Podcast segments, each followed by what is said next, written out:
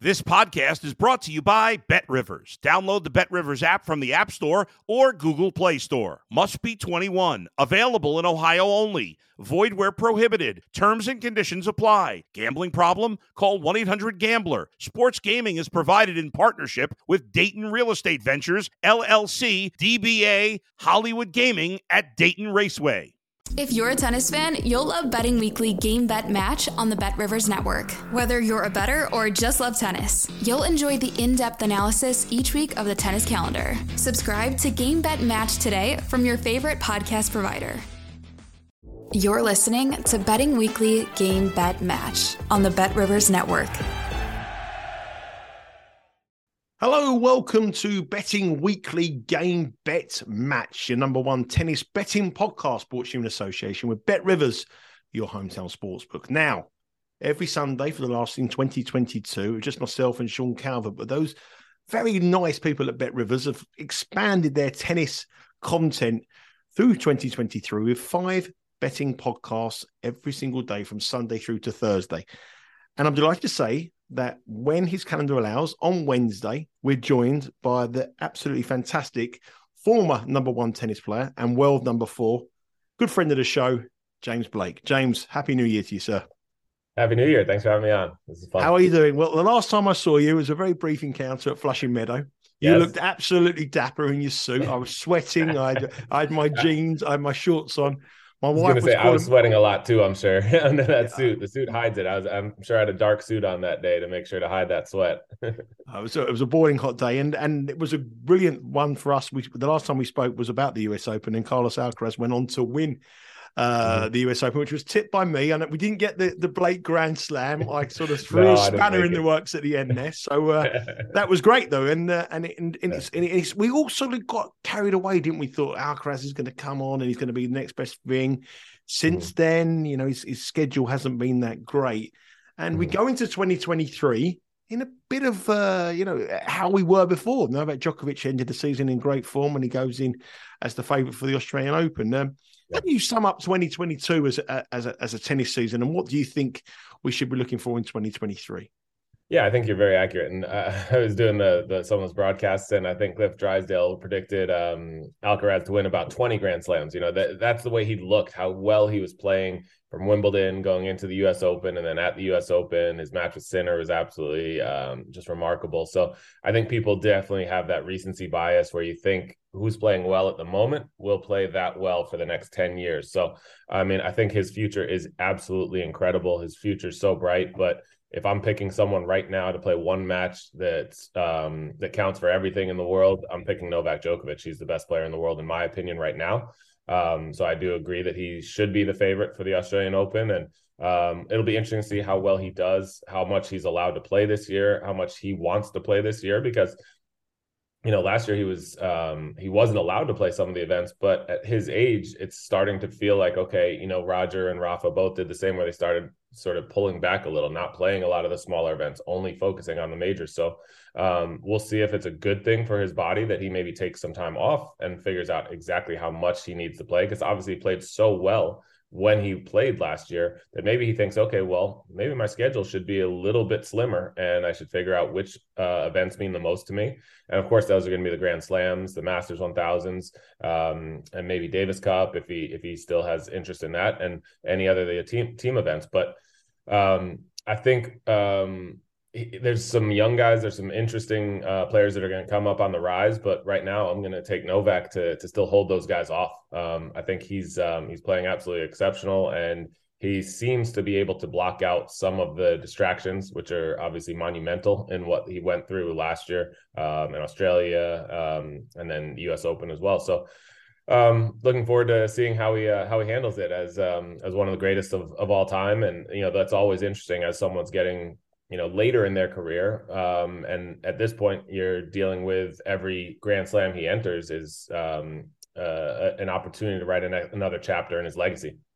Yeah i mean the only thing that probably stop him is father time isn't it? You know his age is going yeah. to take its toll of him at some stage. He's, he's going to take its toll on rafa nadal as we've seen at the end of last season. He got beat by felix at the mm. world tour championships in in turin um, and you know, we're gonna we, what we're gonna do in this show. We, we're going to have a little talk about players who've potentially challenge those players and win a, a major this year. We're going to look at people in, who can break in the top 10 and 50 and look at the homegrown players and think who can who can come through from the American from the ATP tour.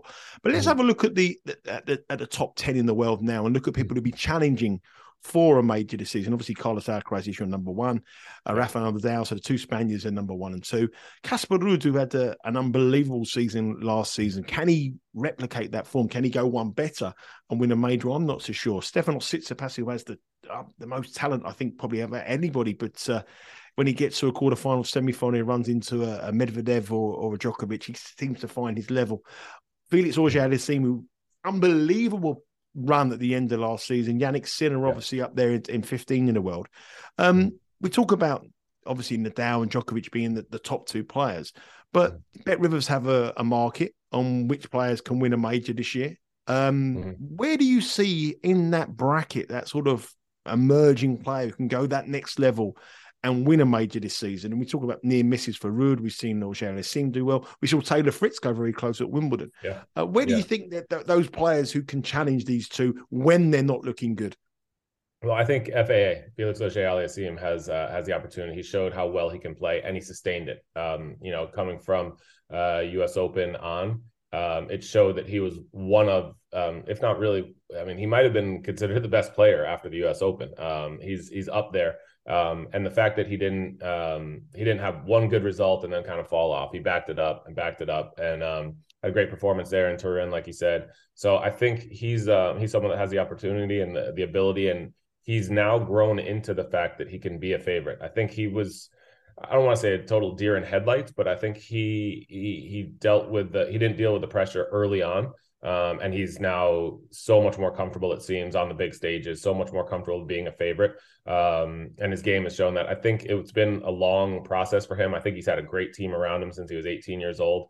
And um, he didn't sweat the small stuff and didn't deal with, didn't have issues with the fact that, okay, it is still a learning process. And I think he's at the point now where these next three, four years for him are where he's really going to peak. And I think um, it's not um, it's not out of the ordinary, or it's not out of the realm of possibility to say he could win two, maybe three Grand Slams in those next four or five years. Um, and then someone I look for this year to possibly contend uh, semis, finals, and you know get himself in that opportunity, in in the chance, and and see if he can take advantage of it. Is Jannik Sinner? Um, mm he's yeah like you said he's 15 in the world right now. It's not um, i don't even think it's a long shot to say he's going to finish the year in, at top 10 um, i think his game is is such that he's got a huge serve. He moves so well um, and he hits the ball huge from the baseline we saw that in his match with alcaraz i saw it a couple years ago when he made the finals of uh, the miami open losing to hubie hurkacz um, just how how big his game can be and he doesn't seem to get stressed either. He's got Darren Cahill in his corner, which I think really helps. One of the best coaches out there, in my opinion. So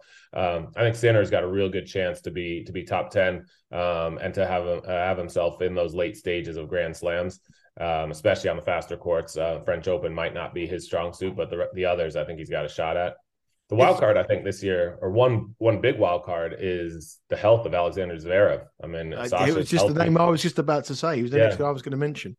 Yeah, I wonder about him because he's done so well so young in his career um, but he's been haunted by the is he going to win a major? Is he uh, is he ever going to come through? He's he, you know he's had so much success and he can't win a major he can't win and i wonder if maybe that kind of calms down in his mind um, because it's more about fighting back from injury and, and, just getting healthy and maybe he has a little less pressure um, because he's not looked at as one of the favorites uh, at all this year. I mean he's he's outside the top 10 but it's obviously because he hasn't been able to play um, when he is playing he's definitely one of the top four or five guys in the world. Uh, it's just a matter of if he can put it back together. And that, that ankle injury was gruesome uh, when we saw it at the at the mm. French Open. So um, we'll see how that's recovered. And if it's recovered, um, you never know. Maybe someone playing with a little bit less pressure, um, with that kind of ability and talent, um, could find a way to uh, have kind of a miraculous run uh, to a slam final. Yeah, I mean he's got the game. If he starts hitting them winners and that serve starts going, he can be he can beat yeah. anybody. I mean, just when you mentioned the two players you, you mentioned Felix and you, you mentioned uh, Jannik Sinner as well. Uh, the thing for Felix for me as a as a better is that I always thought that he his serve could go at any time, and I never mm-hmm. and I always felt that he he never had it mentally. He looked glorious, and then all of a sudden mm-hmm. he get the big points, and he never he never had it mentally. As as a progression for a tennis player, Um, that is you know, you can have all the natural ability in the world, but you've got to have that psyche. You, know, you said you've got a good team around him. As a player, someone who's an ex-player who's in the locker room, you see these players firsthand. Do you think he's learned now a different mentality strength? I do, and I, I, I shared those same sort of worries about his serve uh, when I saw him early on. Uh, he didn't have a lot of margin, and so that second serve, without a lot of margin, it comes down to a big point. It's break point. It's a tie break that can get a little shaky, and he's added a little more margin. And I also think that when I saw that, um, the fact that he didn't panic, he didn't say, "Oh my gosh, I have to completely revamp my entire serve. I've got to change everything." He didn't do that. He didn't panic. He knew this is a learning process. He's going to be more comfortable in big moments, just putting himself in those situations more. And I think that's really starting to pay dividends. And he saw it last year because um, even if you don't have as much margin, if you've got the confidence, um, you see a player like Andy Murray who never had um, quite as much margin. He had more of a slider on his second serve as well. Um, but when he was confident, it, it didn't matter. Um, he still felt like those were all going to go in. And yeah, there's going to be a double thrown in here and there um, from someone that doesn't have that big kick serve like a Rafa Nadal or even Roger. But they are able to do that when they're confident that it doesn't seem like it's um, it's sort of a, a, a, risky play. And for Felix, you saw that towards the end of last year, and it just seems like he's more confident. So yeah, there may be times throughout um, the next couple years where he has a, a, little bit of a bad patch for um, one week, two weeks, three weeks, but um, I don't see it lasting because I think he's got that confidence now that he knows he's he's at the top of the game. So there's no really reason to panic or worry about uh, am I am I not going to have a great year? Am I going to struggle with this one? Am I struggle with that? It's all going to come together, I think. Yeah, loves the fast surface. I saw him actually playing Dubai. I was in Dubai. I went to the World Cup and I was I saw him playing against Kyrgios uh, in the World Team competition. I know it's an exhibition game, and yeah. Kyrgios makes every game quite competitive, isn't he? You know, you want to beat Kyrgios. He, he, he wasn't taking it lightly, and I thought he played absolutely brilliant. Felix. He he was broken early on, and then he came back, and I thought he could his head could go. But even in exhibition, he played really really well, and I thought he's going to win this week, and I bet him this week, and he get beat in the first round. So uh, so, uh, so the first week of the year is always difficult. I know, uh, yeah, it's very difficult. So yeah, and just we just talk about Sinner very briefly before we, we move on. Um, mm. Jannik Sinner, it's funny you say that. You say that he's a player that uh, win on a first first fast surface, but when he broke through, everyone thought this kid was going to be a clay courter. Yeah, his Italian clay. But when we saw what he did at Wimbledon, Probably yeah. played the best game at, at, the Wimbledon Championships against Djokovic, and he played the best mm-hmm. game against Alcaraz at the US Open. He was he's a mm-hmm. big game player, this lad. And yeah. unlike uh, probably Felix, he looked mentally strong. I know he didn't win those games, but to come through two epic matches against people who went on to win the major, what mm-hmm. a what a what a good thing that is to have in your in your in your in your mind after after games like that.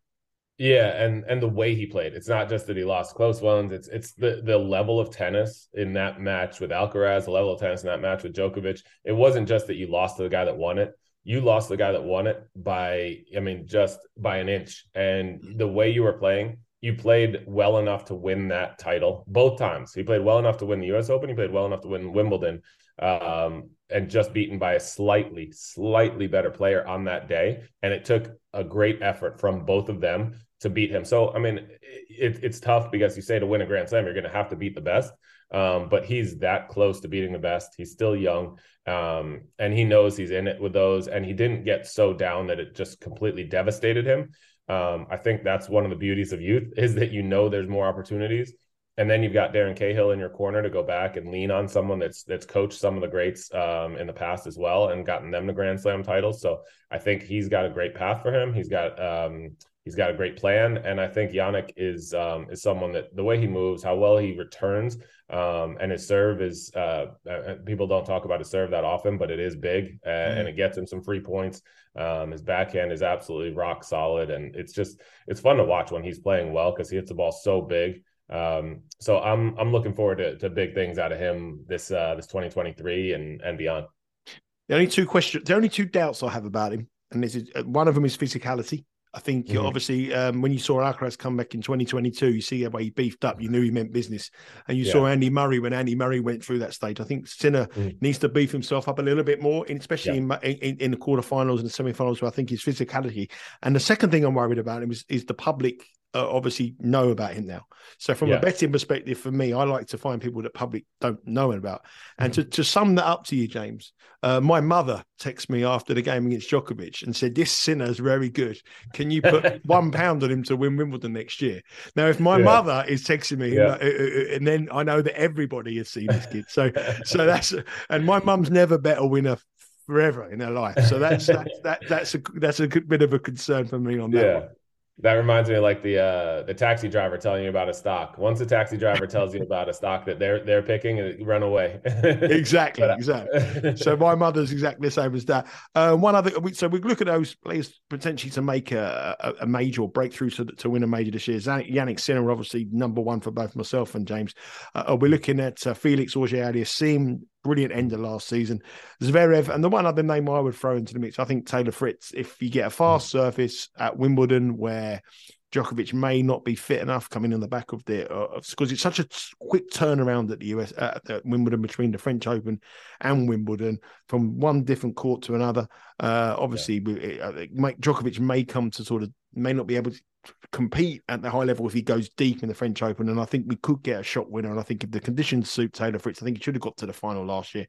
Uh, we all know that again, and, and the yeah. doubt, and, and instead played Kyrgios in the in the semi final. But um, I think Taylor Fritz could do well in as well. So there are four names to look out for uh, yeah. in to win the major markets, which Bet Rivers do have, but at the moment the, the season started, so they've taken their markets down. But I'm sure they'll be back on before the Australian Open starts in, in about ten days' time. Now, uh, let's move on to the top twenty. Now, obviously, there's a there's a real big I mean, the gap between the top nine and the top number nine seed and the number twenty fifth seed is hardly anything in tennis anymore. It used to be huge, but there's a, there's a, some really good players in that ranking between sort of like about twenty five down to about forty. I'm um, looking at a couple of players that potentially could break into the top twenty this season, and um, anyone that's particularly caught your eye, James.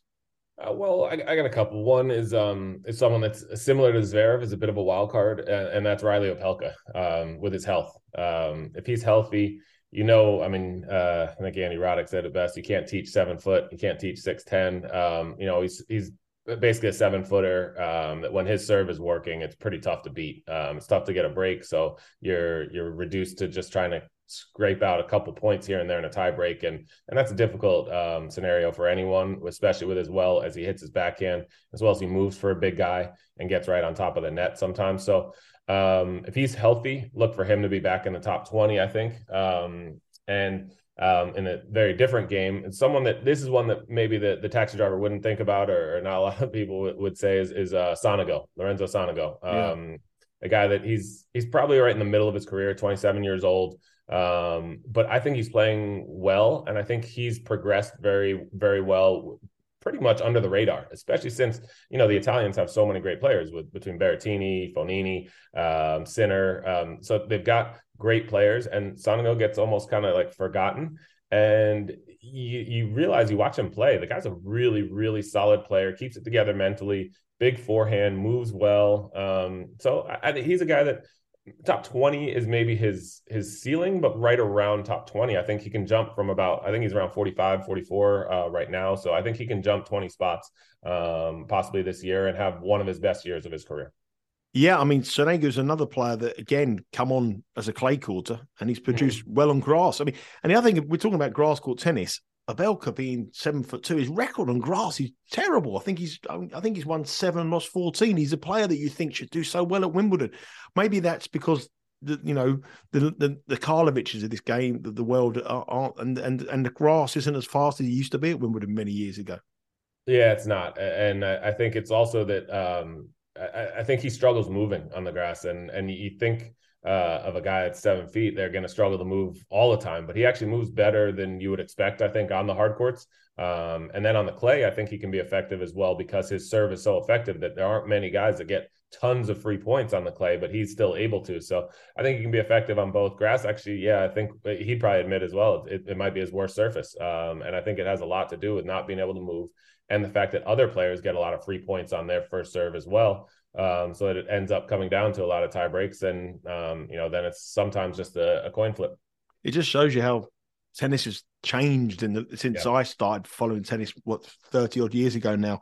a guy at seven foot, six foot nine, you, you, he'd make the quarterfinals at Wimbledon no problem with a big serve. It Yeah. just, it just you know, it, it was just it, it was un, it was impossible that he wouldn't be a good grass court player. You'd always look for a Yeah. big, a, a, a, not so talented big one against a very talented little one at Wimbledon. and That was the betting strategy. It's how it used to be. Yeah. And Yeah. now, it now Yeah, it's changed the- completely. Those days are gone when when the grass was like that. I mean, I think if, if Reilly had played uh 20 years ago on on that kind of grass, man, it would have been a nightmare. I mean, those when those courts weren't bouncing up and trying to deal with that serve coming at you 140, uh, he would have given even Sampras and even Ivanisevic and those guys a run for their money, I think, um, in those days. But the, the grass has changed.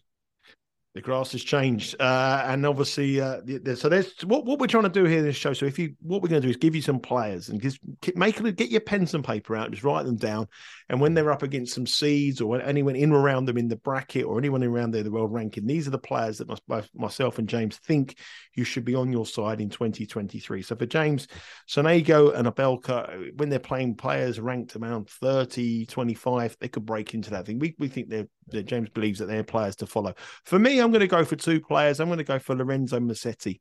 Um, he produced for us last season on Game Bet and Match our biggest ever win. We bet Musetti to win Hamburg at 80 to 1 when he beat Alcaraz in the final, come through with the three sets. Yeah, it was it was an amazing two weeks, James. We had uh, Sean Calvert gave a tip the week before at 66 to 1, Cerundolo.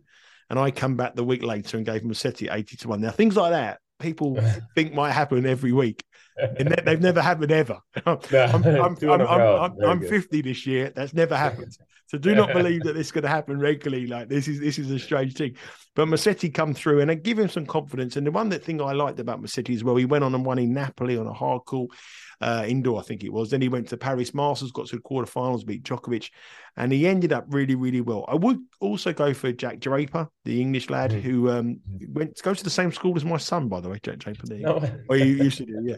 But I, I think he suffered from injuries, and I think it's Yeah. going to take a bit of time for him to recover. But I think Musetti will come in and do really well, especially when the clay court season comes through. And with Nadal on a downward spiral at the moment and not being a dominant force he will be, I don't expect him to be uh, at the top of his game at the French Open. And I think Alcaraz will be too short. I think Musetti could be somebody that could could surprise and do well there. And I'm gonna the other one I'm gonna go for is a player that I believe is probably one of the most talented players, especially you know what I see all the time and when I watch him. I, I and but he's probably one of the most frustrating players to watch as well. From a betting perspective, he's a nightmare. That's Sebastian Corda. Uh, I think Corda's on his game is is a top ten player without question, but he has too many Corda like moments where he his game completely goes. Hopefully, he can get that better. He's a player that always starts the season fast. He's doing very well at the moment in Adelaide, and I expect him to do well at the Australian Open. So for me, Sebastian Corda and Musetti would be my two in that bracket. We're going to go down to one more bracket, and then we'll look at some of the home based players who could potentially do well. But we look at players who, who are outside the top 50. But if they're playing a player in the top 50 or playing the player at top 32, are more than capable of beating them or matching them and potentially break into that top 50. I know you've got a couple of players in that market, uh, James. Who do you like there? Well, I like uh, a couple of Americans. One is JJ Wolf, um, guy that uh, got injured a, a couple years ago, um, but he's not a huge guy, but he's got a big serve and a big game. Absolutely rockets the ball from the from the baseline. Um, not afraid of playing the big guys. I've seen him play Medvedev, watch him play Tsitsipas, um, and hangs in with them. Um, doesn't get awed by the moment. Uh, played college tennis at Ohio State, um, so he's been in uh, with some some battles, uh, getting back and forth with the crowds and with some some some antics with the crowds and stuff. But he's um, he's a really good player, solid, down to earth kid, um, and uh, I like his abilities. I think he's about 65 in the world now, um, and I wouldn't be surprised if he if he cracks into the top 50 and has a couple big wins here and there. Um, I'm not saying he's going to be a top 20, top 15 player, but um, he can beat one of those guys on a given day because he's got such a big game, even though it doesn't look like it because he's, you know, he's not coming in at six, four, he's, he's under six feet, but um, hits the ball huge. So he's a guy that I look to, um, that could have a, a, few big wins this year. The other one is another American is Ben Shelton, and he has that big game. Everyone and and he's one that, that people saw last year um, at the U.S. Open. They saw um, that he's got a ton of ability and that he's so young. He's got the pedigree. His dad was a pro player. Um, dad's his coach um, at University of Florida. Um, won the NC, NCAA's and um, just absolutely rocketed to the top 100 uh, extremely quickly. Won a few challengers, and so he's had some success on that lower level, on that challenger level. Now it's a matter of put, uh, putting it together and having success on the on the main tour level. And I think he's got uh, the right team in place to do that. And I think he's got the the big game. Um, so we'll see. I mean, he's got to find. He's got a few things that he's got to iron out because he is still 19, uh, 20, 20 years old, I believe.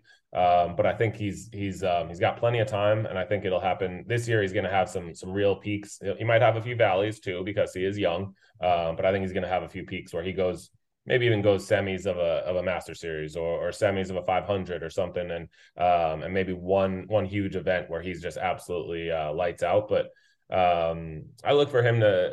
I think top 50 for him isn't a crazy goal. Um, starting the year right around 100. There you go, Ben Shelton. Um, so he's he he, he did did, did, did, did, did well at um, the US Open. Did he beat did he beat some of the US Open? Was it Shelton did he beat some of the US Open? One round at the US Open and then lost. I forget. Um, I think he put a, I think he put he put in a brilliant performance. I remember him putting in a fantastic yeah. performance, and then everyone. And then, yeah, he couldn't live up to it. Challengers since then, um, yeah. and he had a, tough loss, um, I believe, to Isner in, in DC. Yeah. Um, so he's yeah, he's had um, he's had good runs. I think he made quarters at DC before he lost to Isner as well. What do you? What, what's the general feeling about American men's tennis coming through? I mean, we've had some names that he, you know in your era, Sampras Agassi, Andy Roddick, yeah. yourself, great players coming through. Honestly, before that, McEnroe, Connors. What, what, what's the state of the American tennis at the moment? I mean, Taylor Fritz is number one. TFO had a brilliant year last year. How do you feel yeah. that the American tennis is at the moment? Yeah, it's more and more encouraging. I think it's tough because people, you know, that people probably like your mom that don't uh, that don't see it all the time are saying, "Well, where's the Grand Slam champion?" Um, but yeah. we've got Taylor Fritz in the top ten. You got uh, Frances in the top twenty. You got Reilly, who was hurt, who was in the top twenty. He's out in the top forty now. Um, you got JJ Wolf. You got Mackie McDonald. You got Marcos Giron. You got Sebastian Corda. You got Jenson Brooksby. We've got so many guys in the top hundred, and now Ben Shelton coming up as well. Mm. So I think they're taking the pressure off each other it's not um, just a one or two person show. Maybe um, you know the way it was um, a few years ago when it was kind of just Isner and and maybe just Isner and Querrey. Um, so now um, you got a lot of guys taking pressure off each other and kind of wanting to one up each other. And Taylor Fritz is now taking the lead. He's he's got the ability. He's got the broad shoulders to to handle that pressure, to handle the the burden of being the number one American. I think. Um, and you got some some other guys behind that are willing to to really push him. And I think um, it's encouraging for those um, that are in the uh, kind of in the tennis world. We see how much talent and ability is there. Um, excited for opportunities like United Cup, like uh, like um, Davis Cup, and uh, and being parts of the team for for Laver Cup as well. So um, it's it's tough to say that there's a, a surefire Grand Slam champion in there. I know you like Taylor Fritz as a possibility, and he is a possibility, but we don't have that Andy Roddick. We don't have that Sampras. We don't have that Agassi that we're saying, hey, they're going to win a slam. And if they don't win a slam, it's kind of a, a down year for them. Um, so I, I, think it's um, it's tricky because the you know the top players have just been so dominant that you haven't had the the Grand Slam champions coming from here. But um, I like the chances. I like our you know our, our stable of players against uh, just about any other stable. If you go down five, ten guys uh, deep. Yeah, I mean, Frances Tiafoe had an unbelievable US Open in the season. I mean, he's got to take some confidence from that. And one thing I saw about when the he was playing around with Taylor Fritz, you know, having a bit of a laugh, they look they look relaxed and confident, and oh. that that's what you want to be. You want to be happy, relaxed, confident, no pressure on it. When you look at other players, they, they look focused and not not confident machine like and uh, i think yeah. you need to have a bit of fun as well at the same time. Uh, yeah, i'm going to give you a couple of players. anyone. sorry sorry james what was that? Frances sorry. can, can relax anyone. He's he's so good always got a great smile and having having a good time no matter what the situation is. That's what it's all about winning as well but winning and having a bit of fun. Uh, i'm going to give you a couple of players to break into that top 50 sort of bracket. I want to go for benjamin bonzi uh, the mm-hmm. french guy. I think he's he's doing really well in Pune. I wouldn't be surprised if he could win Pune at the moment in, in India, uh, a season opener. I think he's got a big serve, playing really, really well. Um, some of those serve stats has, has been exceptional. Uh, another French guy, Ugo Humbert, uh, who had a brilliant year, not last year, a couple of seasons ago, but obviously had a lot of points to defend didn't had a bad year last season and dropped a lot of points and dropped out. But I think he's a top 30, 40 player easy. He's down in 80 at the moment. I think he's going to break through and he will beat people at big prices, especially if the conditions are fast. If the Australian Open is fast, Humbert is one to keep on side. And another one I think is really is, is, suited by fast courts and was brilliant on the grass court this evening is Van Rijthoven, uh, the Dutch mm-hmm. guy. Um, he beat Medvedev, the Felix Auger-Aliassime, Taylor Fritz, all on grass last year, and only got beat by Djokovic. And he took a set of Djokovic at Wimbledon. Uh, and I think he it is very one dimensional. And I think his service is, is on grass. But when the grass season comes around, keep a name out for keep a, a little eye out for uh, Tim Van Rijthoven, uh, who's going to win at big. It will be he'll beat seeded players if he draws them at plus money prices. Uh, James, it's been a pleasure as always to speak to you. Uh, I always like talking to you. And I said to you before, I was a big fan of yours when I was following tennis in the early days, and it's always a an honour to speak to you. And uh, I'm so glad that we're going to talk about tennis most Wednesdays throughout the season. You're going to come on it from a from a from a perspective of of, a, of an ex player looking at mm-hmm. players that you think you should take from that week and look at players you think to, to be looking at for the week uh, ahead. And hopefully we can the the watchers and the betters can use that analysis and uh, profit from that for the next season uh, as we go on. Uh, thank you very much for everyone for watching. You can obviously uh, download us on whichever service provider for podcasts you use uh, we're riding high on the apple podcast charts in tennis up to number four in america in the tennis podcast charts. And the same across the pond as well doing really well. We hit number two last season, and now we want to make that a number one uh, in 2023. You can also follow us on the Bet Rivers Network on YouTube. Give us a like, give us a subscribe, and please give us a comment on anything you like from our shows. There's also all sorts of shows in there, soccer and all the guys from the American football coming into the playoff season as well. Uh, James, thank you very much for joining us. Uh, have a happy 2023. Happy New Year to yourself and your family. And thank you everyone for watching. And good luck with your bets coming up the, the Australian Open. Take care. Thanks a bunch. Thanks for listening to Betting Weekly Game Bet Match on the Bet Rivers Network.